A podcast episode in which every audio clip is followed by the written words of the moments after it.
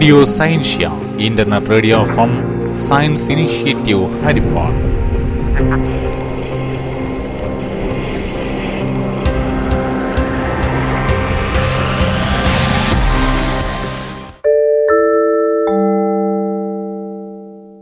എല്ലാ ശ്രോതാക്കൾക്കും റേഡിയോ സയൻഷ്യയിലേക്ക് സ്വാഗതം.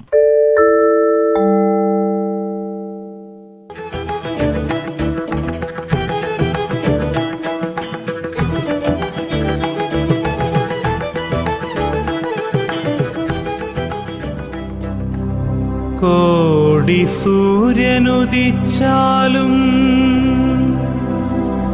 ഒഴിയാത്തൊരു കൂരിരുൾ തുറന്നു സത്യം കാണിക്കും സയൻ സിംഗ് തൊഴുന്നു ഞാൻ.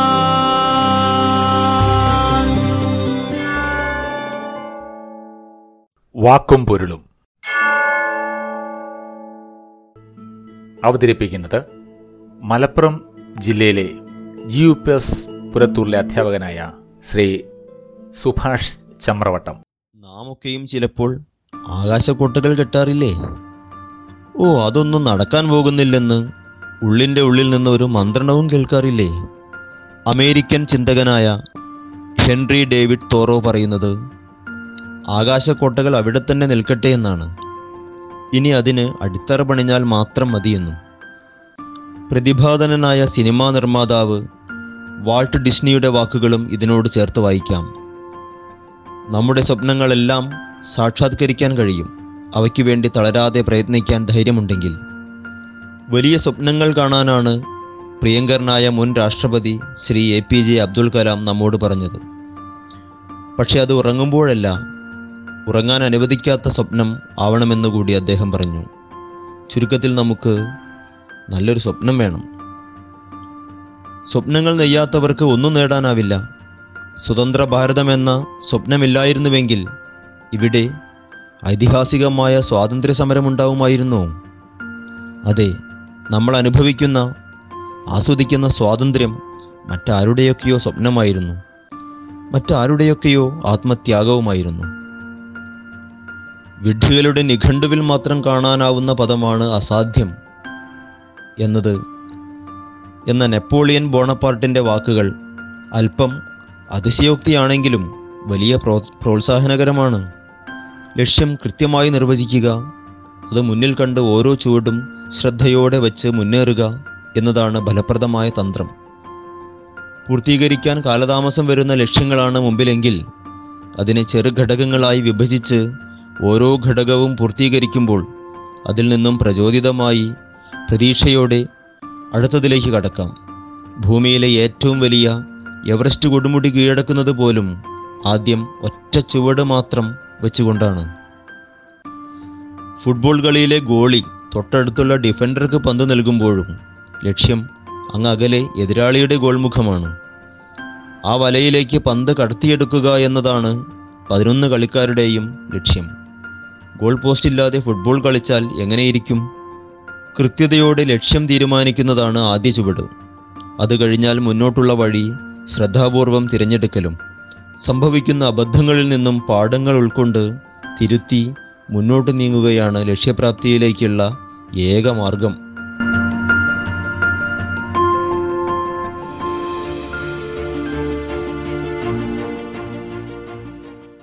ശാസ്ത്ര പ്രഭാഷണം.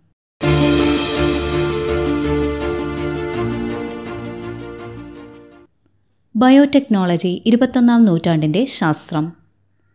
ഇതിനെക്കുറിച്ച് പ്രഭാഷണം നടത്തുന്നത് ആലപ്പുഴ എസ് ഡി കോളേജിലെ അധ്യാപകനും കേരള സർവകലാശാല ബയോടെക്നോളജി ബോർഡ് ഓഫ് സ്റ്റഡീസിന്റെ ചെയർമാനുമായ doctor G Nagendra Prabhu sir. ജൈവ സാങ്കേതിക വിദ്യ അഥവാ ബയോടെക്നോളജി ഇരുപത്തിയൊന്നാം നൂറ്റാണ്ടിന്റെ ശാസ്ത്രം എന്ന വിഷയത്തെപ്പറ്റി ചെറിയൊരു അവലോകനം നടത്താം എന്ന് വിചാരിക്കുന്നു. കുട്ടികളെ കൂട്ടുകാരെ പത്തൊമ്പതാം നൂറ്റാണ്ടിൽ രസതന്ത്രം അഥവാ കെമിസ്ട്രി ആയിരുന്നു മനുഷ്യരാശിയെ മുന്നോട്ട് നയിച്ച ശാസ്ത്രം. ഇരുപതാം നൂറ്റാണ്ടിൽ അത് ഫിസിക്സും ഇലക്ട്രോണിക്സും അതായത് ഭൗതിക ശാസ്ത്രമായിരുന്നു. ഇപ്പോൾ നാം ജീവിക്കുന്ന ഇരുപത്തി ഒന്നാം നൂറ്റാണ്ടിന്റെ ശാസ്ത്രമാണ് ജീവശാസ്ത്രം അഥവാ ബയോ ബയോളജി. ആ ബയോളജിയിൽ തന്നെ ന്യൂ ബയോളജി അല്ലെങ്കിൽ ബയോടെക്നോളജി ജൈവ സാങ്കേതിക വിദ്യ എന്നറിയപ്പെടുന്ന അതിനൂതനമായ ശാസ്ത്രശാഖയാണ് ഇപ്പോൾ മനുഷ്യരാശിയുടെ രക്ഷയ്ക്കായിട്ട് മുന്നോട്ട് നിൽക്കുന്ന ശാസ്ത്രം. ഈ മൂന്ന് കാര്യങ്ങളും നമ്മൾ പരിശോധിച്ചാൽ മനുഷ്യരാശി അതാത് സമയത്ത് നേരിട്ട വെല്ലുവിളികൾക്കുള്ള ഒരു പരിഹാര മാർഗമായിട്ട് മനുഷ്യൻ വികസിപ്പിച്ചതാണ് ഈ രസതന്ത്രവും ഭൗതികശാസ്ത്രവും ജീവശാസ്ത്രവും എല്ലാം തന്നെ. ഏതൊരു ലോഹത്തെയും സ്വർണമാക്കി മാറ്റാം എന്നുള്ളൊരു ആഗ്രഹമായിരുന്നു ആൽക്കമി എന്നറിയപ്പെട്ടിരുന്നത്. അതിൽ മനുഷ്യൻ ആകർഷ്ടനായിട്ടാണ് രസതന്ത്രം വികസിച്ചത്. പിന്നീട് ഇരുപതാം നൂറ്റാണ്ടിൽ നമുക്ക് ധാരാളം യാത്ര ചെയ്യേണ്ടി വന്നു പരസ്പരം ആശയവിനിമയം നടത്തേണ്ടി വന്നു. അതുകൊണ്ടാണ് ഫിസിക്സും ഇലക്ട്രോണിക്സ് അതുപോലെയുള്ള ശാസ്ത്രശാഖകൾ വികാസം പ്രാപിച്ചത്. അതുപോലെ ഈ നൂറ്റാണ്ടിൽ ഇരുപത്തിയൊന്നാം നൂറ്റാണ്ടിൽ നാം അല്ലെങ്കിൽ മനുഷ്യരാശി നേരിടുന്ന വെല്ലുവിളികൾ ഏതൊക്കെയെന്ന് പരിശോധിക്കാം. അതിൽ മുഖ്യമായവ ജനസംഖ്യാ വർധനവ് ഹങ്കർ വിശപ്പ് രോഗങ്ങൾ കൃഷിഭൂമിയുടെ ലഭ്യതക്കുറവ് മലിനീകരണം അഥവാ പാരിസ്ഥിതിക നാശം. ഇതെല്ലാമാണ് മനുഷ്യൻ ഇപ്പോൾ നേരിടുന്ന വലിയ ആഗോള തരത്തിലുള്ള വെല്ലുവിളികൾ. ഇതിനെ ഒന്ന് രണ്ട് ഉദാഹരണങ്ങൾ മാത്രം നോക്കാം. ഇന്ത്യയ്ക്ക് സ്വാതന്ത്ര്യം കിട്ടുന്നത് ആയിരത്തി തൊള്ളായിരത്തി നാൽപ്പത്തി ഏഴാണ് അന്ന് ലോക ജനസംഖ്യ ഇരുന്നൂറ് കോടി അതായത് രണ്ട് ബില്യൻ ആയിരുന്നു. രണ്ടായിരം ആണ്ടിലത് സിക്സ് പോയിന്റ് വൺ ആറ് ദശാംശം ഒന്ന് കോടി ജനങ്ങളായിട്ട് അറുന്നൂറ്റി ഒന്ന് കോടി അറുന്നൂറ്റി പത്ത് ക്ഷമിക്കുക അറുന്നൂറ്റി പത്ത് കോടിയായിട്ട് ഉയർന്നു. ഏഴ് ബില്യൺ ആകാൻ എഴുന്നൂറ് കോടിയാകാൻ രണ്ടായിരത്തി പതിനൊന്ന് ഇന്നത്തെ ജനസംഖ്യ നോക്കുകയാണെങ്കിൽ സെവൻ പോയിന്റ് എയ്റ്റ് ബില്യൺ ഏതാണ്ട് എഴുന്നൂറ്റി എൺപത് കോടി ജനങ്ങളാണ് ലോകത്ത് തിങ്ങി വസിക്കുന്നത്. പുതിയ രോഗങ്ങൾ ധാരാളമായിട്ടുണ്ടാകുന്നു. ഇപ്പോൾ നമ്മളെല്ലാം കോവിഡ് അല്ലെങ്കിൽ കൊറോണ വൈറസിന്റെ പിടിയിലാണ്. എച്ച് വൺ എൻ വൺ കുരങ്ങുപനി സാഴ്സ് അങ്ങനെ ധാരാളം പുതിയ പുതിയ രോഗങ്ങൾ നമ്മൾ കേൾക്കുന്നു അനുഭവിക്കുന്നു. കാലാവസ്ഥാ വ്യതിയാനത്തിന്റെ കാര്യം ശ്രോതാക്കൾ ഓർക്കുമല്ലോ. ആഗോളതാപനം ഓസോൺ പാളിയിലെ വിള്ളൽ ഇതെല്ലാം മനുഷ്യൻ ഇപ്പോൾ അനുഭവിച്ചുകൊണ്ടിരിക്കുന്ന വലിയ വെല്ലുവിളികളാണ്. ഇതിനുള്ള പരിഹാരമായിട്ടാണ് മനുഷ്യൻ ബയോടെക്നോളജിയെ ഇപ്പോൾ ആശ്രയിക്കുന്നത്. എന്താണ് ഈ ബയോടെക്നോളജി അല്ലെങ്കിൽ ജൈവ സാങ്കേതിക വിദ്യ എന്ന് പരിശോധിക്കാം. വളരെ ലളിതമായിട്ടുള്ള ഒരു വിവരണം നൽകാം. ധാരാളം ടെക്നിക്കലായിട്ടുള്ള സാങ്കേതികമായിട്ടുള്ള വിശദീകരണങ്ങളുണ്ട്. എങ്കിലും വളരെ ലളിതമായിട്ടുള്ള ഒന്ന് ചെടികൾ മൃഗങ്ങൾ സൂക്ഷ്മജീവികൾ എന്നിവ മനുഷ്യരാശിയുടെ നന്മയ്ക്കായി ഉപയോഗിക്കുന്ന ശാസ്ത്ര രീതിയെയാണ് ജൈവ സാങ്കേതിക വിദ്യ എന്ന് വിളിക്കുന്നത്. അങ്ങനെയാണെങ്കിൽ ജൈവ സാങ്കേതിക വിദ്യ പുതിയതല്ലല്ലോ. നമ്മൾ ചരിത്രാതീത കാലം തൊട്ടേ കൃഷി ചെയ്യുന്നുണ്ട്. വളർത്തുമൃഗങ്ങളെ ഉപയോഗിക്കുന്നുണ്ട്. സൂക്ഷ്മജീവികളെ ഉപയോഗിച്ചിട്ടുള്ള പുളിപ്പിക്കൽ പ്രക്രിയ ഇഡ്ഡലി ദോശ മാവ് ഉണ്ടാക്കുന്ന പുളിപ്പിക്കൽ പ്രക്രിയ തൈര് മോരുണ്ടാക്കുന്നത് ബിയർ വൈൻ അതുപോലെ തന്നെ ചീസ് അല്ലെങ്കിൽ പാൽക്കട്ടിയുടെ നിർമ്മാണം ഇതെല്ലാം പണ്ട് തൊട്ടേ ഉണ്ടായിരുന്നതല്ലേ. പിന്നെ എന്താണ് ഇതിനൊരു പുതുമ? അങ്ങനെ നോക്കുമ്പോൾ അത് ശരിയാണ്. പക്ഷേ അത് പരമ്പരാഗതമായിട്ടുള്ള രീതിയാണ്. ഇപ്പോൾ ആധുനിക ബയോടെക്നോളജിയുടെ കാലമാണ്. അതിന്റെ ഒരു തുടക്കം നോക്കിക്കഴിഞ്ഞാൽ ആയിരത്തി തൊള്ളായിരത്തി അൻപത്തി മൂന്ന് ഏപ്രിൽ മാസത്തിലേക്ക് പോകേണ്ടി വരും. അപ്പോഴാണ് വാട്സൺ ക്രിക്ക് ആൻഡ് വിൽക്കിൻസ് ഇവർ മൂന്ന് പേരും ഡി എൻ എയുടെ ഡബിൾ ഹെലിക്സ് പിരിയൻ ഗോവണി തന്മാത്രയുടെ ഘടന അവർ ലോകത്തിനു മുമ്പിൽ അവതരിപ്പിച്ചത്. ഇതൊരു തുടക്കമായിട്ടെടുത്താൽ ആയിരത്തി തൊള്ളായിരത്തി അൻപത്തി മൂന്ന് അത് കഴിഞ്ഞ് ആയിരത്തി തൊള്ളായിരത്തി അറുപതുകളിലും എഴുപതുകളിലുമൊക്കെ microbiology biochemistry molecular biology genetics. ഇതോടൊപ്പം നമ്മൾ നേരത്തെ സൂചിപ്പിച്ച കെമിസ്ട്രിയിലെയും ഫിസിക്സിലെയും ഇലക്ട്രോണിക്സിലെയും ഇൻസ്ട്രുമെന്റേഷനിലെയും എഞ്ചിനീയറിങ്ങിലെയും ഒക്കെയുള്ള വൻ കണ്ടുപിടുത്തങ്ങൾ. ഇവയെല്ലാം ചേർന്നിട്ടാണ് ഇപ്പോൾ ബയോടെക്നോളജി എന്നുള്ള അതീവ നൂതന സാങ്കേതികവിദ്യ വികസിച്ചത് ഇത് കുറേ ടെക്നിക്കുകൾ അടങ്ങിയ സാങ്കേതിക വിദ്യകളുടെ ഒരു കൂട്ടായ്മയാണ്. ഉദാഹരണമായിട്ട് നമ്മൾക്ക് പരിചയമുള്ള ജനറ്റിക് എഞ്ചിനീയറിംഗ് അല്ലെങ്കിൽ recombinant D N A technology tissue culture hybridoma technology P C R polymerize chain reaction ഇപ്പോൾ നമ്മൾ ഏറ്റവും അധികം കേൾക്കുന്ന ഒരു വാക്കാണ് നമ്മളുടെ കോവിഡ് കണ്ടുപിടിക്കാനായിട്ട് ഉപയോഗിക്കുന്ന രീതി. Tissue and protein engineering gene therapy targeted drug design and delivery genomics proteomics bioinformatics bio nanotechnology ഇങ്ങനെ ധാരാളം ഘടകങ്ങൾ ടെക്നിക്കുകൾ അടങ്ങിയിട്ടുള്ള ഒരു ശാസ്ത്രശാഖയാണ് അതിവിശാലമായ ഒരു ശാസ്ത്രശാഖയാണ് ജൈവ സാങ്കേതിക വിദ്യ ഇതിനെ നമുക്ക് ലളിതമായി മൂന്നായിട്ട് തരംതിരിക്കാം. നേരത്തെ സൂചിപ്പിച്ച പോലെ സൂക്ഷ്മാണുകൾ ഉപയോഗിച്ചാൽ അത് മൈക്രോബിയൽ ബയോടെക്നോളജി ചെടികൾ ഉപയോഗിച്ചാൽ അത് പ്ലാൻ ബയോടെക്നോളജി മൃഗങ്ങളാണ് അല്ലെങ്കിൽ അനിമൽസ് ആണ് നമ്മൾ ഉപയോഗിക്കുന്നതെങ്കിൽ അത് അനിമൽ ബയോടെക്നോളജി. വേറൊരു ശ്രേണീകരണ മേഖലകളെ ഏത് മേഖലയിലാണ് ഇത് പ്രയോഗിക്കുന്നത് എന്നതിനെ ആസ്പദമാക്കിയിരിക്കുന്നു. അത് ഇൻഡസ്ട്രിയൽ ബയോടെക്നോളജി എൻവയോൺമെന്റൽ പാരിസ്ഥിതിക biotechnology medical biotechnology agricultural biotechnology അങ്ങനെ ഏത് മേഖലയിലാണോ ഇത് ഉപയോഗിക്കുന്നത് അതിനെ ആസ്പദമാക്കി ഇതിന് തരംതിരിച്ചിട്ടുണ്ട്. എല്ലാ മേഖലകളെയും ഇപ്പോൾ ബയോടെക്നോളജി സ്വാധീനിച്ചിട്ടുണ്ട് മനുഷ്യന്റെ. ഉദാഹരണത്തിന് കുറ്റാന്വേഷണം. ഇപ്പോൾ നമ്മൾ സ്ഥിരമായിട്ട് കേൾക്കുന്നതാണ് finger printing D N A finger printing ഉപയോഗിച്ച് കുറ്റവാളിയെ കണ്ടെത്തി എന്നുള്ളത്. രസകരമായ വസ്തുതകൾ ധാരാളം നമുക്കുണ്ട്. തക്കാളിയിലും വാഴപ്പഴത്തിലും ഹെപ്പറ്റൈറ്റിസിനുള്ള വാക്സിൻ ഗോൾഡൻ റൈസ് അതായത് വൈറ്റമിൻ എ അടങ്ങിയിട്ടുള്ള അരി. ഡോളിയുടെ കഥ നമ്മൾ കേട്ടിട്ടുണ്ട്.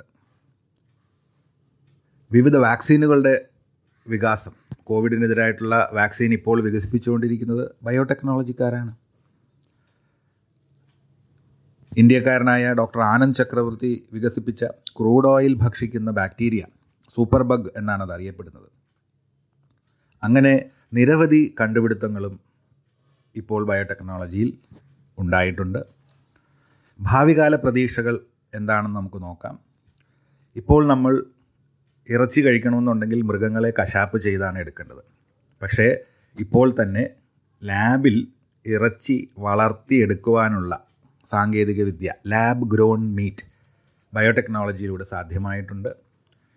ഒന്നോ രണ്ടോ വർഷത്തിനകം നമ്മളുടെ സൂപ്പർ മാർക്കറ്റുകളിൽ അല്ലെങ്കിൽ നമ്മളുടെ കടകളിൽ ഈ ലാബിൽ വളർത്തി ഉണ്ടാക്കിയെടുത്ത ഇറച്ചി നമുക്ക് ലഭ്യമാകും.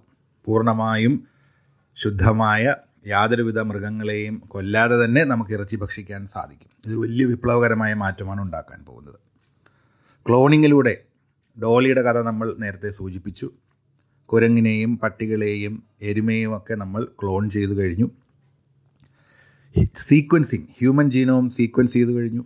കുതിരയുടെയും ചിമ്പാൻസിയുടെയും വൈറസുകളുടെയും അരി ഗോതമ്പ് മുതലായ സസ്യങ്ങളുടെയും വിവിധ തരം ബാക്ടീരിയകളുടെയും ഒക്കെ ജീനോമുകൾ നമ്മൾ സീക്വൻസ് ചെയ്തു കഴിഞ്ഞു. ഇതിന്റെ താരതമ്യ പഠനത്തിലൂടെ മനുഷ്യന്റെ രോഗങ്ങൾ എങ്ങനെ ഇല്ലാതാക്കാം അല്ലെങ്കിൽ മറ്റ് ജീവികളെ എങ്ങനെ നമുക്ക് കൂടുതൽ മെച്ചത്തിൽ ഉപയോഗിക്കാം എന്നുള്ള പഠനങ്ങൾ നടന്നുകൊണ്ടിരിക്കുന്നു.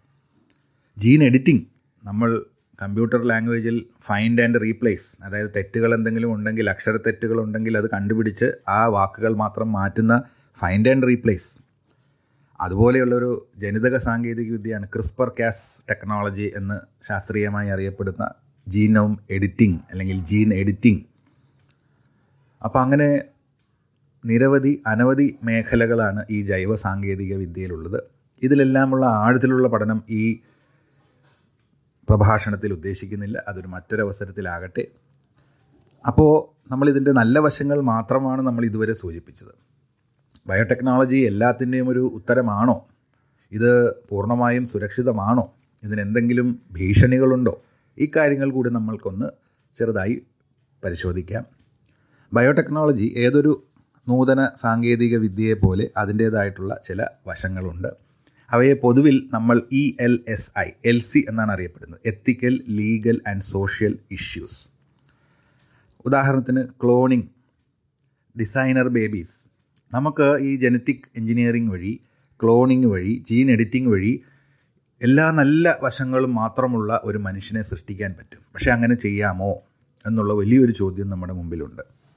ഹ്യൂമൻ ജീനോം സീക്വൻസിങ് വഴി എല്ലാവരുടെയും ജനിതക ഘടന മനസ്സിലാക്കിയാൽ നമുക്ക് ഭാവിയിൽ വരാൻ പോകുന്ന രോഗങ്ങളെക്കുറിച്ച് നമുക്ക് മനസ്സിലാക്കാൻ സാധിക്കും.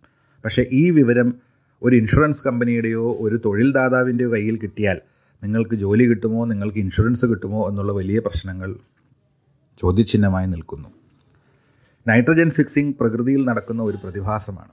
ഈ പ്രതിഭാസം നമ്മൾ ലാബിൽ പുനഃസൃഷ്ടിച്ച് എല്ലാ ചെടികളിലേക്കും അത് കൈമാറിയാൽ പിന്നെ നമുക്ക് വളം വേണ്ട. അപ്പോൾ എഫ് എ സി ടിയോ മറ്റ് വളങ്ങൾ വളനിർമ്മാണ ശാലകൾ മുഴുവൻ ഇല്ലാതാകും. അപ്പോൾ അതൊരു വലിയ സാമ്പത്തിക സാമൂഹികമായിട്ടുള്ള പ്രത്യാ പ്രത്യാഘാതങ്ങൾ ഉണ്ടാക്കുന്ന ഒരു പ്രശ്നമാണ്. പേറ്റന്റിങ് കൊമേഴ്ഷ്യലൈസേഷൻ മനുഷ്യ ജീനുകളടക്കം പേറ്റന്റ് ചെയ്യാനുള്ള ശ്രമങ്ങൾ പണ്ടേ തുടങ്ങിയതാണ്. അപ്പോൾ ഇങ്ങനെയുള്ള എത്തിക്കൽ ലീഗൽ സോഷ്യൽ ഇഷ്യൂസും ഇതിന്റെ ഭാഗമായിട്ടുണ്ട്. നമ്മളെ നേരിട്ട് ബാധിക്കുന്ന ജനിതക മാറ്റം വരുത്തിയ ഭക്ഷണങ്ങൾ അതായത് G M foods and G M crops വലിയ തർക്ക വിഷയമാണ്. അപ്പോൾ അങ്ങനെയുള്ള കാര്യങ്ങൾ കൂടി നമ്മൾ ബോധവാന്മാരായിരിക്കണം. ഈ ഒരു പ്രഭാഷണത്തിലൂടെ ഈ വളരെ വിശാലമായ ആധുനിക യുഗത്തിന്റെ ശാസ്ത്രമായ മനുഷ്യകുലത്തിന്റെ പ്രതീക്ഷയായ ജൈവ സാങ്കേതിക വിദ്യയെ പരിചയപ്പെടുത്തുക എന്നുള്ള ഒരു ഉദ്യമത്തിനാണ് മുതിർന്നത്. ഭാവിയിൽ ഓരോ വിഷയത്തെക്കുറിച്ചും കൂടുതൽ ആഴത്തിൽ പഠിക്കാൻ നിങ്ങൾക്ക് ഇത് പ്രേരകമാകട്ടെ എന്ന് ആശംസിക്കുന്നു. നിങ്ങൾ കേട്ടത് ആലപ്പുഴ എസ് ഡി കോളേജിലെ അധ്യാപകനും കേരള സർവകലാശാല ബയോടെക്നോളജി ബോർഡ് ഓഫ് സ്റ്റഡീസിന്റെ ചെയർമാനുമായ doctor G Nagendra Prabhu sir നടത്തിയ പ്രഭാഷണം.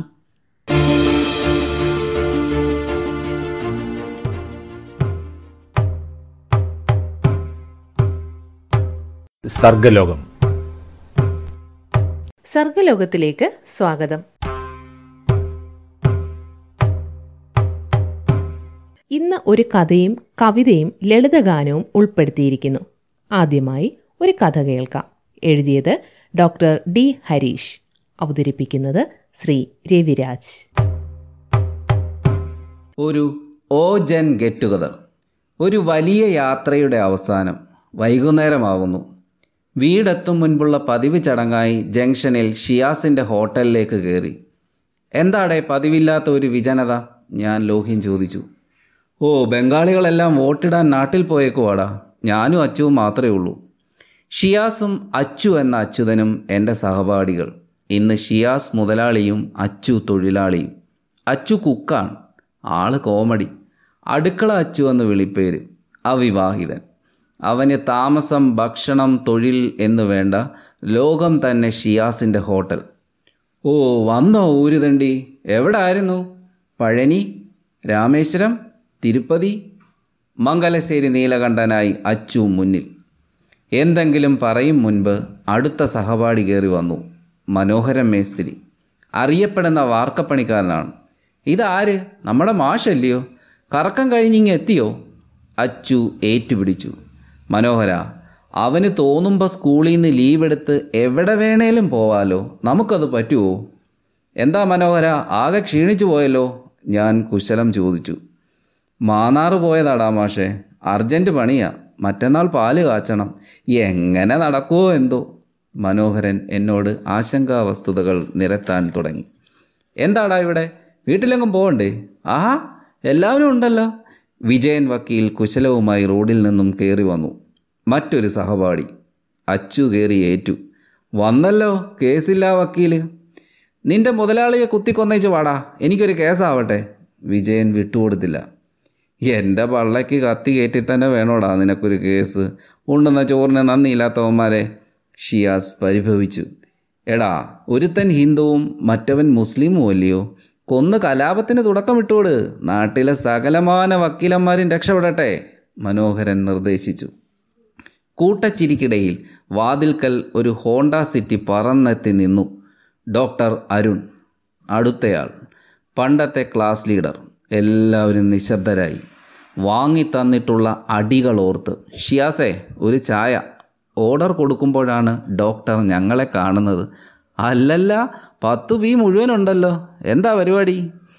എന്റെ ഡോക്ടറെ നിങ്ങൾ ഈ മാഷിനൊരു മരുന്ന് കൊടു. അച്ചുവിന്റെ ഇര ഞാൻ തന്നെ. അതെന്തിനാടാ അച്ചു? നമ്മളൊക്കെ സ്കൂളിൽ നിന്ന് ഇറങ്ങിയിട്ട് കൊല്ലം മുപ്പത് കഴിഞ്ഞു. ഇവ മാത്രം അവിടെ തന്നെ. വളർച്ച മുരടിച്ചു പോയി. കൂട്ടച്ചിരിക്കിടയിൽ വിജയൻ അരുണിനെ തോണ്ടി. അളിയ സീരിയസ് ആയിട്ട് പറയുക നീ മനോഹരനെ ഒന്ന് നോക്കണം. കുറച്ച് വിഷയങ്ങളുണ്ട്.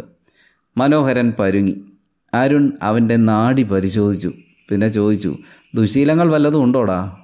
അച്ചുവാണ് ഗോളടിച്ചത് ഡോക്ടറെ അവന് പെണ്ണുപിടിയില്ല ബാക്കി എല്ലാമുണ്ട് സ്നേഹം നിറഞ്ഞ ശാസനാസ്വരത്തിൽ മനോഹരനെ അല്പം ഉപദേശിച്ച് ഷിയാസിന്റെ ബില്ലിന്റെ മറുപുറത്ത് എന്തോ സൗജന്യമായി കുറിച്ചു കൊടുത്ത് ഒരു കൺസൾട്ടേഷന് ഇരുന്നൂറ് രൂപ വാങ്ങുന്ന ഫിസിഷ്യൻ തന്റെ കാർ സ്റ്റാർട്ട് ചെയ്തു. വിജയം വക്കീൽ താൻ വാങ്ങിയ ചപ്പാത്തി പൊതിയുമായി പുറത്തേക്ക് നടന്നു. മനോഹരൻ വേച്ച് വേച്ച് എഴുന്നേറ്റു. പിന്നെ ഒന്നും മിണ്ടാതെ കടവിട്ടിറങ്ങി. അച്ചു അടുക്കളയിലേക്ക് കയറിപ്പോയി. ഷിയാസ് തന്റെ പറ്റുബുക്കിൽ ഏതോ കണക്ക് നോക്കാൻ തുടങ്ങി. ബൈക്ക് സ്റ്റാർട്ട് ചെയ്ത് അല്പം മുന്നോട്ട് നീങ്ങുമ്പോൾ എന്റെ ഇടതുവശത്ത് അരണ്ട വെളിച്ചത്തിൽ ആ വിദ്യാലയം പ്രത്യക്ഷമായി. അത് ഒരു ചെറു ചിരിയോടെ എന്നോട് ചോദിക്കും പോലെ തോന്നി. എല്ലാവർക്കും സുഖമാണല്ലോ അല്ലേ? സർഗലോകത്തിൽ അടുത്തതായി ഹരിപ്പാട് മണ്ണാർശാല യു പി സ്കൂളിലെ അധ്യാപികയായ ശ്രീമതി ലക്ഷ്മിയുടെ ലളിതഗാനമാണ്. ശിവരാത്രി ദിവസത്തെ ശിവപൂജ ചെയ്ത് ഞാൻ എന്ന് തുടങ്ങുന്ന ഗാനം നമുക്ക് കേൾക്കാം. ശിവരാത്രി ദിവസത്തെ ശിവപൂജ തൊഴുതു ഞാൻ. ശിവ പഞ്ചാക്ഷരി ജപിച്ചു നിന്നു. അറിയാതെ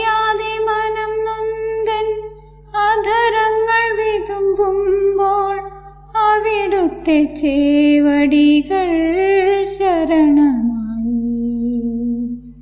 ശരണമായി. ശിവരാത്രി ദിവസത്തെ ശിവപൂജ തൊഴുതു ഞാൻ. ശിവപഞ്ചാക്ഷരി ജപിച്ചു നിന്നു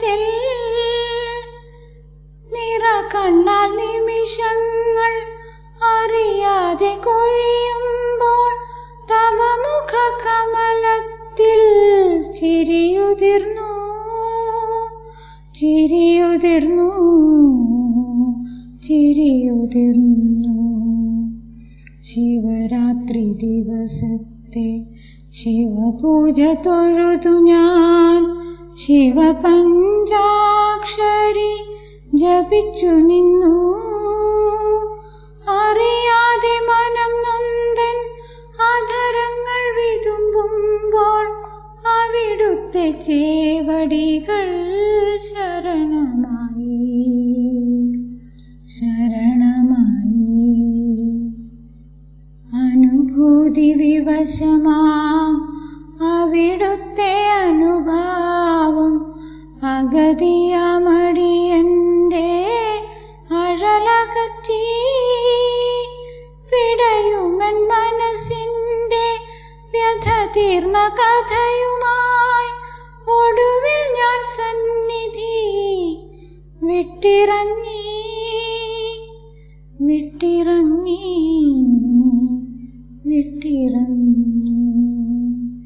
ശിവരാത്രി ദിവസത്തെ ശിവപൂജ തൊഴുതു ഞാൻ.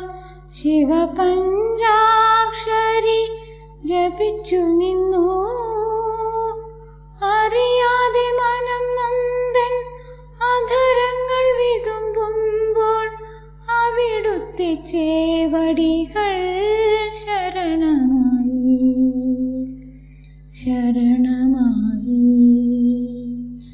Cheppad P M D U P സ്കൂളിലെ അധ്യാപികയായ ശ്രീമതി സൂര്യ സ്വന്തം കവിത അവതരിപ്പിക്കുന്നു. മാനവജന്മം. താതനിൽ നിന്നും കടം കൊണ്ട ദേഹിയും മാതാവു തന്നൊരാ പ്രാണനുമായി ദശമാസമോളം ഉദരത്തിൽ വാണു. ഒരു ദിനം മണ്ണിൽ പൂജാതനായി. അന്നു നാൾ തൊട്ട് തുടങ്ങിയ യാത്രയിൽ സ്വാർത്ഥനായി മാറി മനുഷ്യമൃഗം. പള്ളിയിൽ പാഠങ്ങൾ അഭ്യസിച്ചിടുമ്പോൾ നന്മകൾ മനഃപാഠമാക്കിടേണം. ഗുരുനാഥനോദിടും ഗുണപാഠമൊക്കെയും ജീവിതചര്യയായി മാറ്റിടേണം. പല നാൾ യാത്രക്കിടയിലെല്ലാം എവിടെയോ എവിടെയോ മാഞ്ഞുപോയി ആദ്യമായി അമ്മ തന്നധരത്തിൽ നിന്ന് നേടിയ വചനങ്ങൾ കൈവിട്ടുപോയി ഞാൻ എന്ന ഭാവത്താൽ അന്തരംഗം അന്ധകാരത്തിൽ മുങ്ങി വീണു. ഓരോ ദിനവും സ്വന്തമാക്കാൻ നെട്ടോട്ടമോടി മർത്യജന്മം പാച്ചിലിനൊടുവിൽ മറന്നുപോയി. ജീവിത സൗന്ദര്യമാസ്വദിക്കാൻ ദ്രുതഗതിയിൽ നാഴിക നീങ്ങിടുമ്പോൾ ആരുമറിയാതെ വില്ലനായി വന്നവൻ നേത്രങ്ങൾക്കപ്രാപ്യനായവൻ വന്നു. മാനവ ജന്മത്തിനന്ത്യം കുറിക്കുവാൻ അണുവായി ദേഹിയിൽ കയറിക്കൂടി. അന്തകനായവൻ വന്നു ചേർന്നു. അന്നുവരെ മറ്റൊന്നും വെച്ചു മാറാത്ത നാം അന്യോന്യം അണുവിനെ സമ്മാനമായി നൽകി. അവനവനറിയാതെ നമ്മുടെ പ്രാണൻ നമ്മെ വെടിഞ്ഞു സ്വതന്ത്രനായി. ദിനരാത്രമോരോന്നരങ്ങൊഴിയുമ്പോൾ മതവും ആചാരവും മടിയറവോതി. മാനവ ജന്മത്തിനപ്രാപ്യമായവ ഇനിയും ഈ ഉലകിലുണ്ടെന്നു സാരം. എന്തിനോ വേണ്ടി ഏതിനോ വേണ്ടി എന്തൊക്കെയോ നമ്മൾ ചെയ്തു കൂട്ടി മന്നവനായാലും മാനുഷനായാലും അന്ത്യം മാറടി മണ്ണിനാലേ. ഇതോടുകൂടി സർഗലോകം ഇവിടെ അവസാനിക്കുന്നു. നിങ്ങളുടെ സൃഷ്ടികൾ അയക്കേണ്ട വാട്സപ്പ് നമ്പർ ഒമ്പത് നാല് പൂജ്യം പൂജ്യം രണ്ട് ഒമ്പത് ആറ് രണ്ട് രണ്ട് ഒമ്പത്. നമ്പർ ഒരിക്കൽ കൂടി ഒമ്പത് നാല് പൂജ്യം പൂജ്യം രണ്ട് ഒമ്പത് ആറ് രണ്ട് രണ്ട് ഒമ്പത്. വീണ്ടും കാണാം. നന്ദി.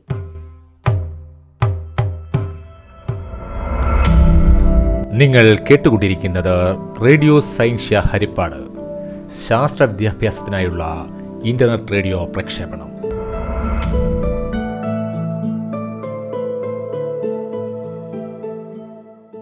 ഇനിയൊരു പ്രഭാഷണം കേൾക്കാം.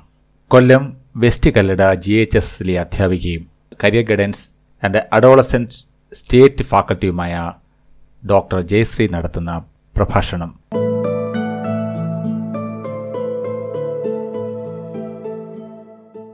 തന്മയീഭാവം അഥവാ എമ്പതി. മറ്റുള്ളവരുടെ വികാരങ്ങളെയും അനുഭവങ്ങളെയും അതേ ഭാവത്തിൽ ഉൾക്കൊള്ളുവാനും അതിനനുസരിച്ച് പ്രവർത്തിക്കാനുമുള്ള ഒരാളുടെ കഴിവിനെയാണ് തന്മയീഭാവം അഥവാ എമ്പതി എന്ന് പറയുന്നത്. അതായത് നമ്മുടെ ആത്മാവ് കൂടുമാറി മറ്റൊരാളുടെ ശരീരത്തിൽ എത്തിയാലുള്ള അനുഭവം. എന്നാൽ പൊതുവെ സഹതാപവും തന്മയീഭാവവും ഒരേ അർത്ഥത്തിൽ തെറ്റിദ്ധരിക്കപ്പെടാറുണ്ട്.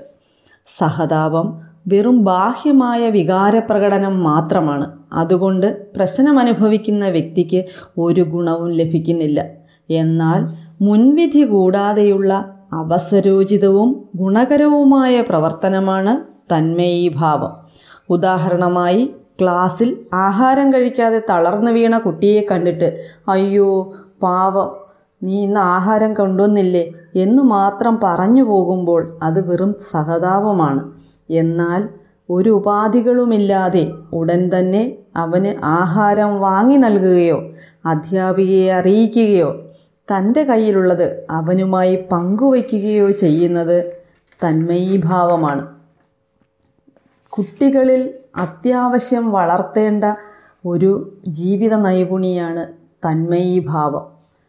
സമൂഹത്തിൽ മൂല്യബോധമുള്ള വ്യക്തികളായി വളരുന്നതിനും സ്നേഹം ദയ ഉത്തരവാദിത്വം തുടങ്ങിയ ഗുണങ്ങൾ പ്രവൃത്തിയിൽ കൊണ്ടുവരുന്നതിനും കുടുംബത്തിനും സമൂഹത്തിനും രാഷ്ട്രത്തിനും ഉതകുന്ന വ്യക്തികളായി മാറുന്നതിനും ആത്മാർത്ഥമായ ചിന്തകളും പ്രവൃത്തികളും ആവശ്യമാണ്. ഈ ഇവയൊക്കെ വളർത്താൻ തന്മയീഭാവം കുട്ടികളിൽ വളരെ ചെറിയ പ്രായത്തിൽ തന്നെ വളർത്തിയെടുക്കേണ്ടതാണ്. നിത്യജീവിതത്തിൽ തന്മയീഭാവം നമുക്ക് എവിടെയൊക്കെ ദർശിക്കാമെന്നൊന്ന് നോക്കാം. നമ്മൾ ദീർഘദൂര യാത്രകളിൽ നമ്മളെക്കാൾ പ്രായം കൂടിയ ആൾക്കാർ നിൽക്കുമ്പോൾ നമ്മൾ നമ്മുടെ സീറ്റ് അവർക്കായി ഷെയർ ചെയ്യാറുണ്ട്. അല്ലെങ്കിൽ അവർക്കായി വിട്ടു നൽകാറുണ്ട്. ഇത് സമൂഹത്തിൽ നമ്മൾ ഉപയോഗിക്കുന്ന തന്മയീഭാവമാണ്. കൂടാതെ സ്കൂളുകളിൽ അംഗപരിമിതരായ കുട്ടികൾ ഐ ഇ ഡി കുട്ടികൾ എന്നിവരൊക്കെയുണ്ട്. ഇവരുമായി അവർക്ക് ആഹാരം കൊടുക്കുകയോ അല്ലെങ്കിൽ ഇവരെ ബസ്സിൽ കയറാൻ സഹായിക്കുകയോ ചില കുട്ടികൾ ബസ്സിൽ അവരെ എടുത്ത് തന്നെ കൊണ്ടുപോകുന്നത് നമുക്ക് കാണാം. ഇതൊക്കെ എന്നും ഒരേ കുട്ടികൾ തന്നെയാവും ചെയ്യുക. ഈ കുട്ടികൾക്ക് തന്മയീഭാവം ഉണ്ട് എന്ന് നമുക്ക് മനസ്സിലാക്കാം. എന്നാൽ ചില കുട്ടികൾ ഇത് നമ്മുടെ കാര്യമല്ല എന്ന രീതിയിലാണ് അവരുടെ പെരുമാറ്റം. ആ കുട്ടികൾക്ക് സഹതാപം മാത്രമേ ഉള്ളൂ ഇനി നമ്മുടെ വീട്ടിലേക്കൊന്ന് നോക്കിയാലോ? ചില കുട്ടികൾ അമ്മമാരെ അടുക്കള ജോലിയിൽ സഹായിക്കും ഡ്രസ്സുകൾ മടക്കി വയ്ക്കാനും കഴുകാനും ഒക്കെ സഹായിക്കും. കൂടാതെ തനിക്ക് താഴെയുള്ള കുട്ടികളെ എന്തെങ്കിലും പഠിപ്പിക്കാനും അവർ സമയം കണ്ടെത്തും. ഇത്തരം കുട്ടികളിലൊക്കെ നമുക്ക് തന്മയീഭാവം ദർശിക്കാം.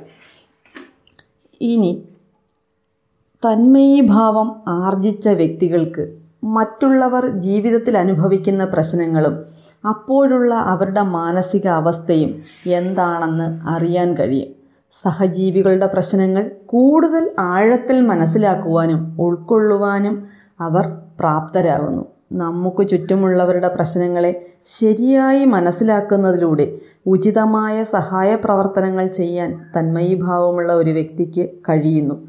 ഉത്കൃഷ്ടങ്ങളായ വികാരങ്ങളായ സ്നേഹം കരുണ ആർദ്രത സഹാനുഭൂതി എന്നിവ ജീവിതത്തിൽ വളർത്തേണ്ടത് അനിവാര്യമാണ്. ചുരുക്കത്തിൽ തന്മയീഭാവം പുലർത്താനുള്ള ശേഷി കൈവരിക്കുന്നതിലൂടെ സ്വജീവിതത്തിലുണ്ടാകുന്ന മാറ്റങ്ങൾ ഒരു വ്യക്തിക്ക് തിരിച്ചറിയാൻ സാധിക്കുന്നു.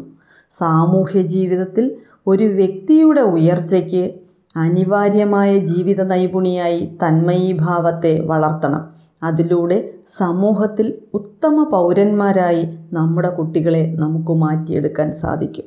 നിങ്ങൾ ഇതുവരെ കേട്ടത് ജീവിതത്തിൽ തന്മയീഭാവത്തിന്റെ പ്രാധാന്യത്തെക്കുറിച്ച് ഡോക്ടർ വിജയശ്രീ നടത്തിയ പ്രഭാഷണം.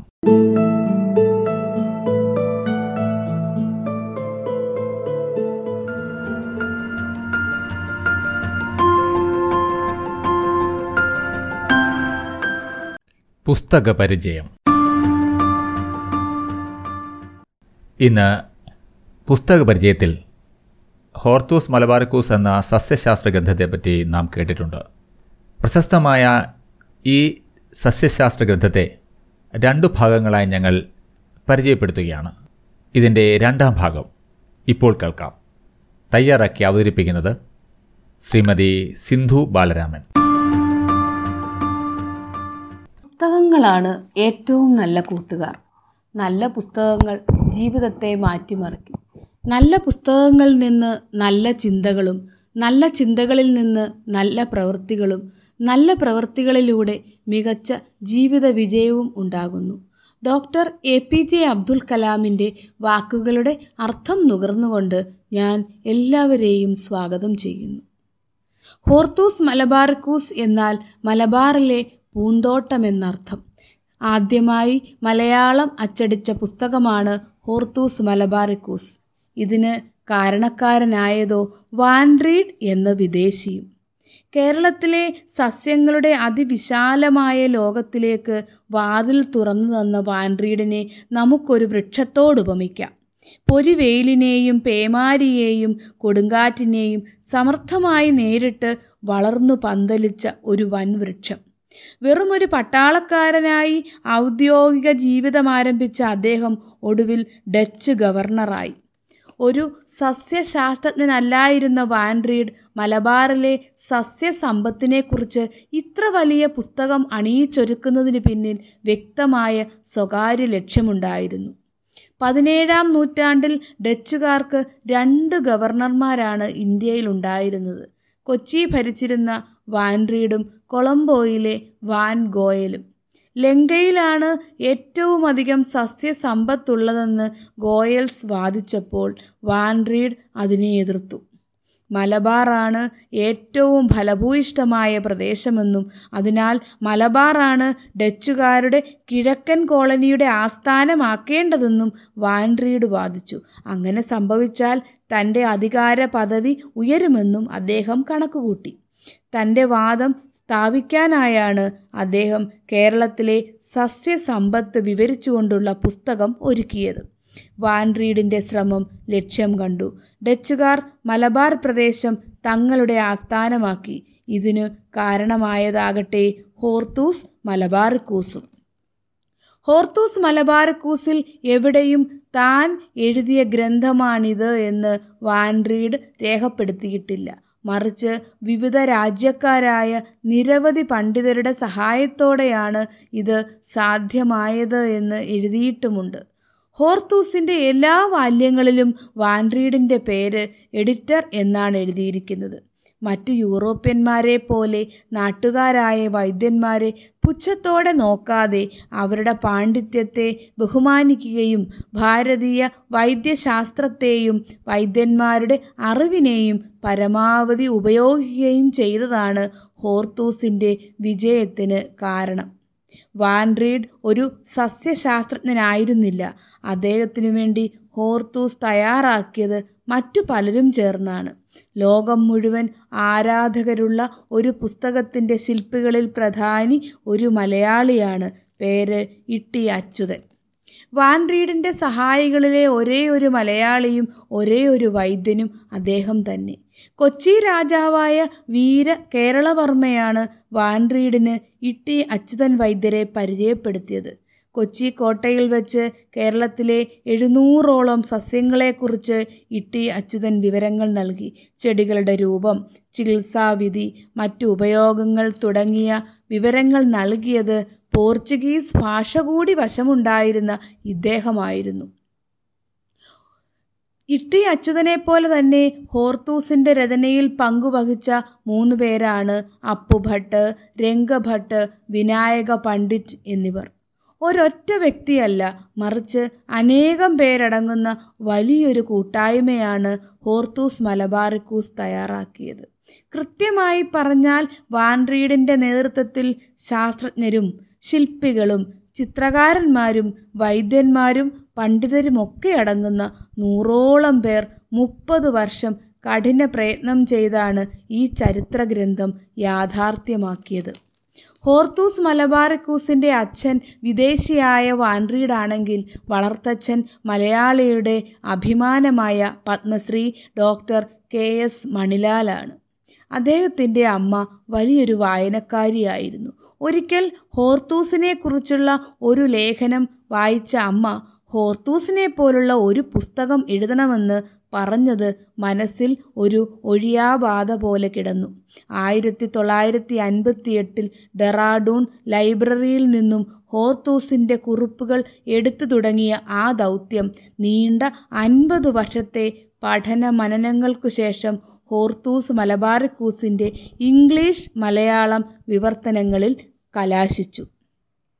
ഒരു പ്രദേശത്തെ ഒട്ടുമിക്ക സസ്യങ്ങളെക്കുറിച്ചുമുള്ള വിവരങ്ങൾ അവയുടെ ശാസ്ത്രനാമവും ഔഷധ ഗുണങ്ങളുമടക്കം വിശദീകരിക്കുന്ന ലോകത്തിലെ ആദ്യ ഗ്രന്ഥമായിരിക്കും ഹോർത്തൂസ് മലബാറിക്കൂസ്.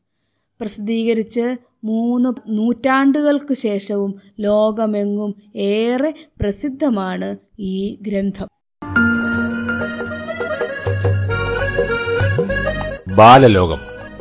കുട്ടികൾക്കായുള്ള പ്രത്യേക പരിപാടി.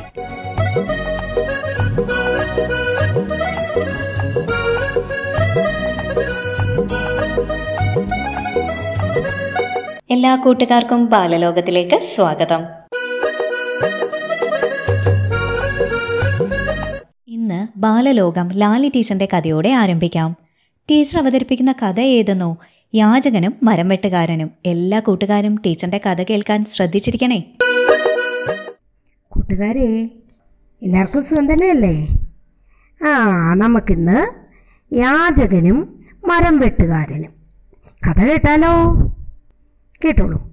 ഒരിടത്ത് രണ്ട് മരം വെട്ടുകാരൻ ഉണ്ടായിരുന്നു. കേശുവും രാമുവും. ഒരു ദിവസം അവർ കാട്ടിൽ മരം വെട്ടാനെത്തി. മരം വെട്ടുന്നതിനിടെ അവിടെ ഒരു യാചകൻ വന്നു. കണ്ടാൽ നല്ല ആരോഗ്യമുള്ള അയാൾ അവരോട് ചോദിച്ചു ചങ്ങാതിമാരെ എനിക്ക് ഭയങ്കരമായി വിശക്കുന്നു. എന്തെങ്കിലും കഴിക്കാൻ തരുമോ? ഇത് കേട്ട് കേശുവിന്റെ മനസ്സലിഞ്ഞു. ഉച്ചയ്ക്ക് കഴിക്കാൻ കൊണ്ടുവന്ന ഭക്ഷണത്തിന്റെ ഒരു ഭാഗം അയാളെടുത്ത് യാചകന് നീട്ടി. എന്നാൽ രാമു അവിടെ പാഞ്ഞെത്തി കാശ് കേശുവിന്റെ കയ്യിൽ നിന്നും ഭക്ഷണം പിടിച്ചു വാങ്ങി. എന്നിട്ട് പറഞ്ഞു തനിക്ക് തരാൻ ഞങ്ങളുടെ പക്കൽ ഭക്ഷണമില്ല ഇത് ഞങ്ങൾ പണി ചെയ്ത് ക്ഷീണിക്കുമ്പോൾ കഴിക്കാനുള്ളതാണ്. വേണമെങ്കിൽ ഞങ്ങളെപ്പോലെ വിറക് വെട്ടി വിറ്റ് ഭക്ഷണം വാങ്ങിക്കോളൂ. അതിന് ഞങ്ങൾ സഹായിക്കാം. യാചകന് തെല്ല് നിരാശ തോന്നിയെങ്കിലും അയാൾ അവരോടൊപ്പം വിറക് വെട്ടാൻ കൂടി. രാമു അയാളെ വിറക് വെട്ടാൻ പഠിപ്പിച്ചു. വൈകുന്നേരമായപ്പോൾ യാചകൻ വിറകുമായി ചന്തയിലെത്തി. പക്ഷേ കുറേ നേരം ഇരുന്നിട്ടും അയാളുടെ വിറക് ആരും വാങ്ങിയില്ല. നിരാശനായ ആൾ പിറുപിറുത്തു. ശേ അവർ ഒരു നേരത്തെ ഭക്ഷണം തന്നിരുന്നെങ്കിൽ ഈ മെനക്കേടിന്റെ കാര്യമില്ലായിരുന്നു. പെട്ടെന്ന് ഒരു വണ്ടി അയാളുടെ മുന്നിൽ വന്നു നിന്നു. അതിൽ വന്നയാൾ യാചകന്റെ കയ്യിലുണ്ടായിരുന്ന വിറക് മുഴുവനും വാങ്ങി. അയാൾക്ക് വലിയ സന്തോഷമായി. കൈനിറയെ കാശല്ലേ കിട്ടിയത്? യാചകൻ അതുമായി രാമുവിന്റെ രാമുവിന്റെയും കേശുവിന്റെയും അടുത്തെത്തി. രാമു അയാളെയും കൂട്ടി അടുത്തുള്ള കടയിൽ ചെന്ന് ഒരു മഴു വാങ്ങിക്കൊടുത്തു. അയാൾ അതുമായി അടുത്തുള്ള ഭക്ഷണശാലയിലേക്ക് പോയി. ഇത് കണ്ടുനിന്ന കേശുവിനോട് രാമു പറഞ്ഞത് എന്താണെന്നോ? നീ രാവിലെ ഭക്ഷ ആ ഭക്ഷണം കൊടുത്തിരുന്നുവെങ്കിൽ അയാൾ അത് കഴിച്ചിട്ട് പോകും. രാത്രിയാകുമ്പോൾ അയാൾക്ക് പിന്നെയും വിശക്കും. അപ്പോൾ അയാൾ മറ്റാരുടെയെങ്കിലും അടുത്തു പോകും. ഇപ്പോഴോ? നമ്മൾ രണ്ടാളും ചേർന്ന് അവനെ ഒരു തൊഴിൽ പഠിപ്പിച്ചില്ലേ? ഇനിയുള്ള ജീവിതകാലം അയാൾക്ക് ഈ പണിയെടുത്ത് ജീവിക്കാം. വിശക്കുമ്പോൾ സ്വന്തമായി അധ്വാനിച്ച കാശുകൊണ്ട് ഭക്ഷണം വാങ്ങി കഴിക്കുകയും ചെയ്യാം. നമ്മൾ ദാനം ചെയ്യുന്നത് അർഹതയുള്ളവർക്കായിരിക്കണം. രാമു പറഞ്ഞത് വളരെ ശരിയാണെന്ന് കേശുവിനും മനസ്സിലായി. എന്താ കൂട്ടുകാരെ? കഥ ഇഷ്ടപ്പെട്ടോ? ശരി. ഇനി ഒരു പാട്ട് കേൾക്കാം. കാവുഭാഗം ഗവൺമെന്റ് എൽ പി സ്കൂളിലെ ഒന്നാം ക്ലാസ്സിലെ കൊച്ചു കൂട്ടുകാരിയായ ബാലാമണി ബസ് യാത്രയെക്കുറിച്ചൊരു പാട്ട് പാടാൻ പോവുകയാണ്.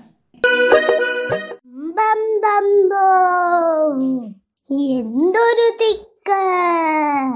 ബസ്സിൽ യാത്ര വയ്യേ വയ്യ. അമ്പമ്പമ്പോ എന്തൊരു തള്ള്. പിടിയും ബലിയും ബസ്സിൽ യാത്ര. വയ്യേ വയ്യ. വളഞ്ഞ വലിയൊരു കുട്ടയും തൂക്കി ആ ചാർത്തിക്കയറുന്നു മുമ്പേ കേറിയ നീലിപ്പെണ്ണിന്റെ മുടിയിൽ കുത്തി വലിക്കുന്നു. പുസ്തക കെട്ടും തോളിൽ കയറ്റി ആ കുട്ടികൾ തിക്കിക്കയറുന്നു ചോറ്റുപാത്രം തക്കിട തരികിട താഴെ വീണത ഉരുളുന്നു. ചഞ്ചക്കം ചഞ്ചക്കം ആടി പാടി. ബസ്സിൽ അങ്ങനെ നീങ്ങുമ്പോൾ പല്ലില്ലാത്തോരമ്മുമ്മ സീറ്റു തിരക്കി നടക്കുന്നു. കിട്ടിയ സീറ്റിലിരുന്നിട്ട് വെറ്റില നന്നായി മുറുക്കിയിട്ട് അറ്റത്തുപ്പ് കൊടുക്കുന്നു.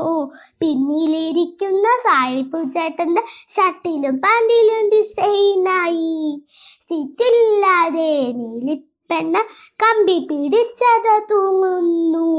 പെട്ടെന്നയ്യോ ഡ്രൈവർ സാറ് വെഴുക്കില്ലാഞ്ഞു ചവിട്ടുന്നു. നീലിപ്പെണ്ണത കുരിച്ചു പാഞ്ഞ് ഡ്രൈവറെ അരികിലിരിക്കുന്നു. കമ്പി കമ്പി തൂങ്ങും ചേട്ടന് ജൂവൻ ലൈല ചേച്ചിയെ നോക്കുന്നു. പെട്ടെന്നയ്യോ വീരാൻ കാക്ക ചേട്ടന്റെ പോക്കറ്റടിക്കുന്നു അമ്പമ്പമ്പോ. എന്തൊരു തിക്ക്. ബസ്സിൽ യാത്ര വയ്യേ എന്തൊരു തള്ള. പിടിയും വലിയും ബസ്സിൽ യാത്ര വയ്യേ വയ്യ. ബസ്സിൽ കയറാൻ പോകുമ്പോൾ കുട്ടികൾ നമ്മൾ അറിയണം ഓടിച്ചാടി കയറരുത് ക്യൂ പാളിച്ചേ കയറാളൂ കൈയും തലയും പുറത്തിടാന് പുകവലിയോ പാടില്ല. കിട്ടിയ സീറ്റിൽ ഇരുന്നിട്ട് കമ്പി പിടിച്ചങ്ങിരിക്കണം. ഈ വിധമൊക്കെ ചെയ്താലോ ബസ്സിൽ യാത്ര പരമസുഖം. പാലക്കാട് പള്ളിക്കുറുപ്പ് ശബരി ഹയർ സെക്കൻഡറി സ്കൂളിലെ ഒന്നാം ക്ലാസ്സിലെ കൊച്ചു കൂട്ടുകാരിയായ രഹന ഫാത്തിമയുടെ തവളയുടെയും പാമ്പിന്റെയും കഥ കേട്ടാലോ? നമസ്കാരം. ഞാനിവിടെ പറയാൻ പോകുന്നത് ഒരു തവളയുടെയും പാമ്പിന്റെയും ഒരു രസകരമായൊരു കഥ. ഒരിടത്ത് താമരകൾ വിരിഞ്ഞു നിൽക്കുന്ന സുന്ദരമായ തടാകം ഉണ്ടായിരുന്നു ആ തടാകത്തിൽ നിറയെ തവളകൾ താമസിച്ചിരുന്നു. അവർക്കൊരു രാജാവുണ്ടായിരുന്നു. ആ തവള രാജാവിന്റെ പേരാണ് മണ്ടൂകൻ. തടാകക്കരയിലെ മരത്തിൽ സൂത്രശാലിയായ ഒരു പാമ്പും ജീവിച്ചിരുന്നു. ആ പാമ്പ് ആ മരത്തിന്റെ മുകളിലിരുന്ന് തവളകളെ എപ്പോഴും നോക്കുമായിരുന്നു. നോക്കിയിട്ട് എന്തു കാര്യം? തവളകളെ പിടിക്കാൻ കഴിയില്ലല്ലോ. തവളകളെ പിടിക്കാൻ അവനൊരു വഴി ആലോചിച്ചു. അടുത്ത ദിവസം തടാകരയിലേക്ക് പോയി. പാമ്പിനെ കണ്ട ഉടൻ തവളകളെല്ലാം പേടിച്ചോടി. ധീരനായ മണ്ടൂകൻ പാമ്പിന്റെ അടുത്ത് ചെന്ന് കാര്യങ്ങൾ ചോദിച്ചു. ആരാ? എന്താ? സുഹൃത്തെ ഞാൻ നിങ്ങളെ ഭക്ഷിക്കാൻ വന്നതല്ല. ഒരു സഹായം തേടി വന്നതാ. സഹായോ എന്ത് സഹായം? പണ്ട് ഞാനൊരു ബ്രാഹ്മണന്റെ മകനെ കടിച്ചു കൊന്നു. അതിൽ ശുഭിതനായ ബ്രാഹ്മണൻ നീ ഇര പിടിക്കാൻ കഴിയാതെ അവശനായി പോട്ടെ. പാപമോചകത്തിനായി കരഞ്ഞപ്പോൾ അദ്ദേഹം പറഞ്ഞു നീ ഭക്ഷണമക്കിയ തവളകളെ നീ ചുമറ്റിലേറ്റി നടക്കണം. അതാണ് ഞാൻ നിങ്ങളെ തേടി എത്തിയത് അതെയോ? ഇതാണോ കാര്യം? ഒരുപാട് നാൾ ഞങ്ങളെ ഉപദ്രവിച്ചതല്ലേ? ഇനി കുറച്ച് ചുമന്നോ? ഓരോരോ ദിവസം ഓരോരോ തവളയുമായി മറ്റുള്ള തടാകത്തിൽ എത്തിച്ചാൽ മതി. രാജാവിന്റെ കൽപ്പന അനുസരിച്ച് പാമ്പ് അടുത്ത ദിവസം ഒരു തവളയും കൊണ്ട് യാത്രയായി. അത് കഴിഞ്ഞപ്പോൾ മറ്റൊരു തവളയും കൊണ്ട് യാത്രയായി. അങ്ങനെ ഓരോരോ തവളയും കൊണ്ട് യാത്രയായി. അവസാനം മണ്ടൂകരാജന്റെ ഊഴമെത്തി. ചങ്ങാതി മറ്റുള്ളവർക്കൊക്കെ സുഖം തന്നെ അല്ലേ അഹഹാ അവർക്കൊക്കെ പരമ സുഖം തന്നെ. പക്ഷേ ആ പാമ്പ് അവരെയൊക്കെ ഭക്ഷിച്ചിട്ടുണ്ടായിരുന്നു. അതൊന്നും അറിയാതെ പാവം മണ്ടൂകരാജൻ പാമ്പിന്റെ കൂടെ ചെന്നു. അവസാനം മണ്ടൂകരാജനെയും ഭക്ഷിച്ചു. പാവം മണ്ടൂകരാജൻ മണ്ടൂകരാജന്റെ കിരീടം മാത്രമാക്കിയായി കൂട്ടുകാരെ ഇതിൽ നിന്ന് നിങ്ങൾ എന്ത് മനസ്സിലാക്കി? ശത്രുക്കളെ ഒരിക്കലും വിശ്വസിക്കരുത്. കൂട്ടുകാരെ പരിപാടികളൊക്കെ ഇഷ്ടപ്പെട്ട് കാണുമെന്ന് കരുതുന്നു. വിദ്യാലയങ്ങളിൽ നിന്നും പ്രക്ഷേപണത്തിനായി റേഡിയോ സയൻഷയിലേക്ക് അയച്ചു തരുന്ന കുട്ടികളുടെ വിവിധ പരിപാടികളുടെ ഓഡിയോ ക്വാളിറ്റി വിലയിരുത്തിയ ശേഷം മാത്രമേ അയക്കാവൂ എന്ന് അഭ്യർത്ഥിക്കുന്നു. മതിയായ ഓഡിയോ ക്വാളിറ്റി ഇല്ലാത്തവ പ്രക്ഷേപണം ചെയ്യുന്നതല്ല. ബാലലോകം മികവുറ്റതാക്കുന്നതിന് എല്ലാ അധ്യാപകരുടെയും ക്രിയാത്മകമായ സഹകരണം പ്രതീക്ഷിക്കുന്നു. ബാലലോകം ഇന്നിവിടെ സമാപിക്കുന്നു. നമുക്ക് നാളെ വീണ്ടും കാണാം.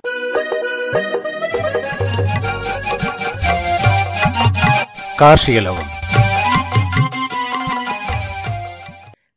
കഴിഞ്ഞാൽ കറിവേപ്പില പോലെ എന്ന പഴഞ്ചൊല്ലി കേൾക്കാത്ത മലയാളികൾ ഉണ്ടാകുമെന്ന് തോന്നുന്നില്ല. എന്നാൽ ഇതിന്റെ ഗുണങ്ങൾ മനസ്സിലാക്കിയാൽ അങ്ങനെ കളയാൻ മാത്രമുള്ളതല്ല കറിവേപ്പില എന്ന് നമുക്ക് ബോധ്യമാകും. ഭക്ഷണത്തിലെ കറിവേപ്പിലയുടെ പ്രാധാന്യത്തെക്കുറിച്ച് ഇന്ന് സംസാരിക്കുന്നത് Mavelikkara G G H S എസിലെ അധ്യാപികയായ ശ്രീമതി സുജാത അനിൽകുമാർ. മലയാളിക്ക് കറിവേപ്പ് പരിചയപ്പെടുത്തേണ്ട ആവശ്യമില്ല.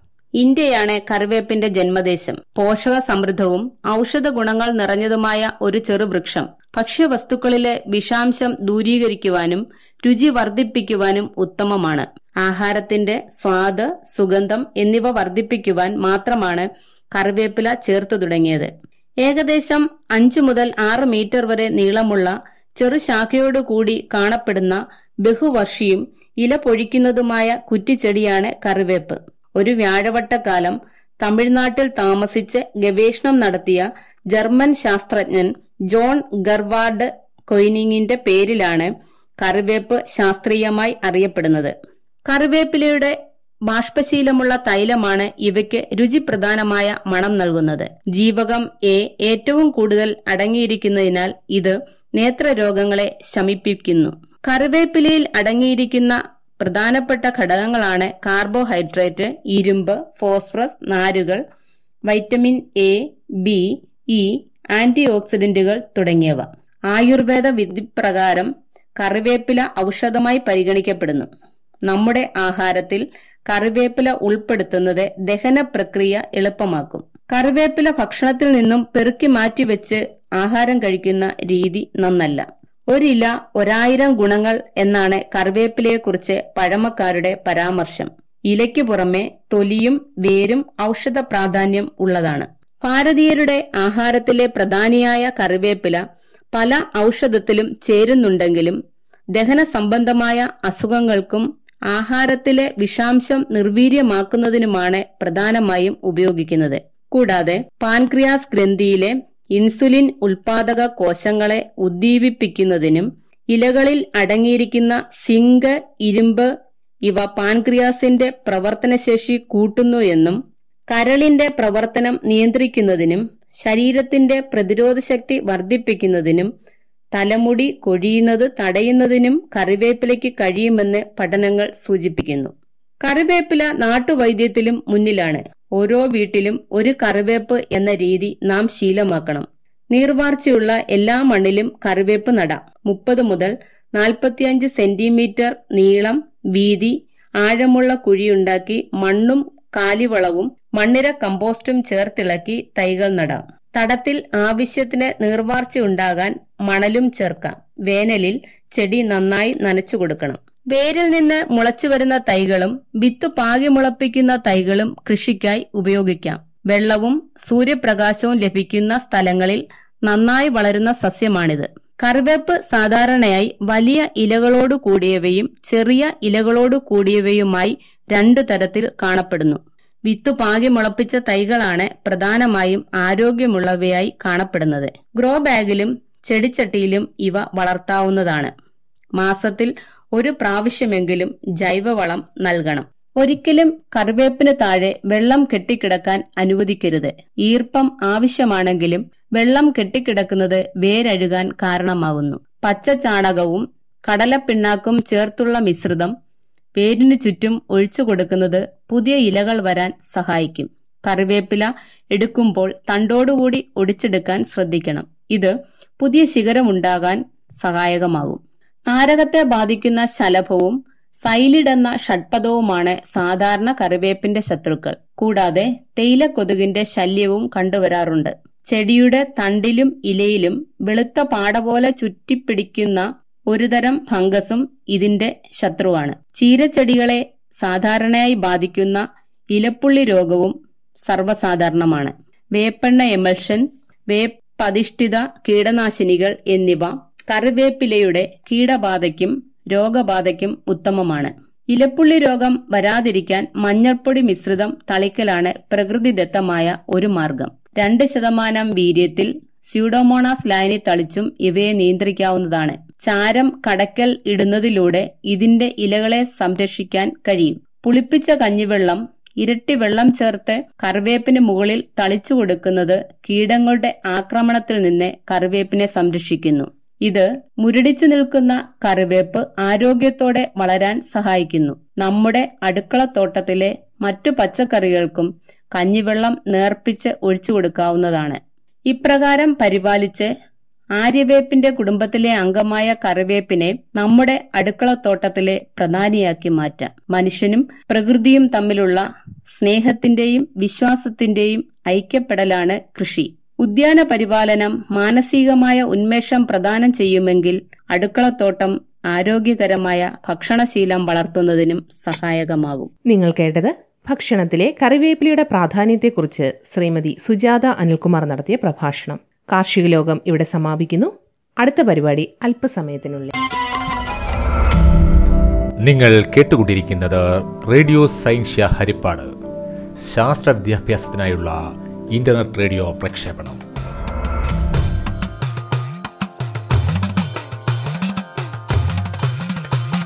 തുരത്തണം തകർക്കണം ഈ മഹാമാരിയെ.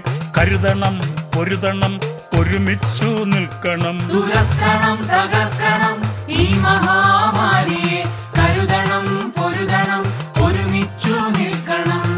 ജാതിയില്ല മതവുമില്ല കക്ഷി രാഷ്ട്രീയമില്ല ഭാഷയില്ല വേഷമില്ല ദേശഭേദങ്ങളില്ല. ജാതിയില്ല മതവുമില്ല കക്ഷി രാഷ്ട്രീയമില്ല ഭാഷയില്ല വേഷമില്ല ദേശഭേദങ്ങളില്ല. അറിവുള്ളവർ പറയുന്നതനുസരിച്ചിടണം. പകരാതെ പടരാതെ നോക്കണം തുരത്തണം. അറിവുള്ളവർ പറയുന്നതനുസരിച്ചിടണം. പകരാതെ തുരത്തണം തകർക്കണം ഈ മഹാമാരിയെ. പതറാതെ തളരാതെ ഒരുമിച്ചു നിൽക്കണം. തുരത്തണം തകർക്കണം ഈ മഹാമാരിയെ. പതറാതെ തളരാതെ ഒരുമിച്ചു നിൽക്കണം. ഒരുമിച്ചു നിൽക്കണം. ഒരുമിച്ചു നിൽക്കണം. ഒരുമിച്ചു നിൽക്കണം. ഒരുമിച്ചു നിൽക്കണം.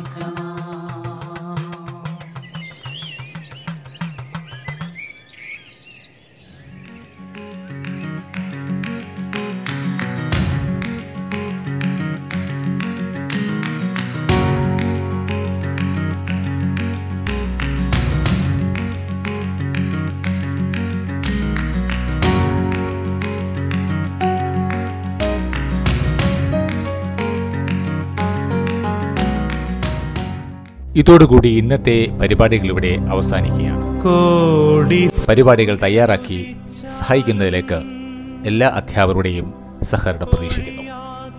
നാളെ വീണ്ടും കാണാം. നന്ദി നമസ്കാരം. തുറന്നു സത്യം കാണിക്കും. സയൻ സിംഗ് തൊഴുന്നു ഞാൻ.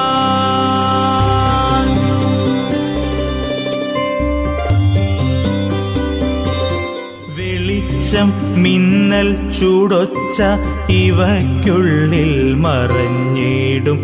അത്ഭുതങ്ങൾ വെളിക്കാക്കും. സയൻസിന്ന് തൊഴുന്നു ഞാൻ.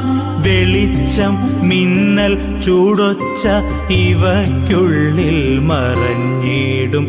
അത്ഭുതങ്ങൾ വെളിക്കാക്കും. സയൻസിന്ന് തൊഴുന്നു ഞാൻ. ഇരുട്ടുകൊണ്ടു കച്ചോടം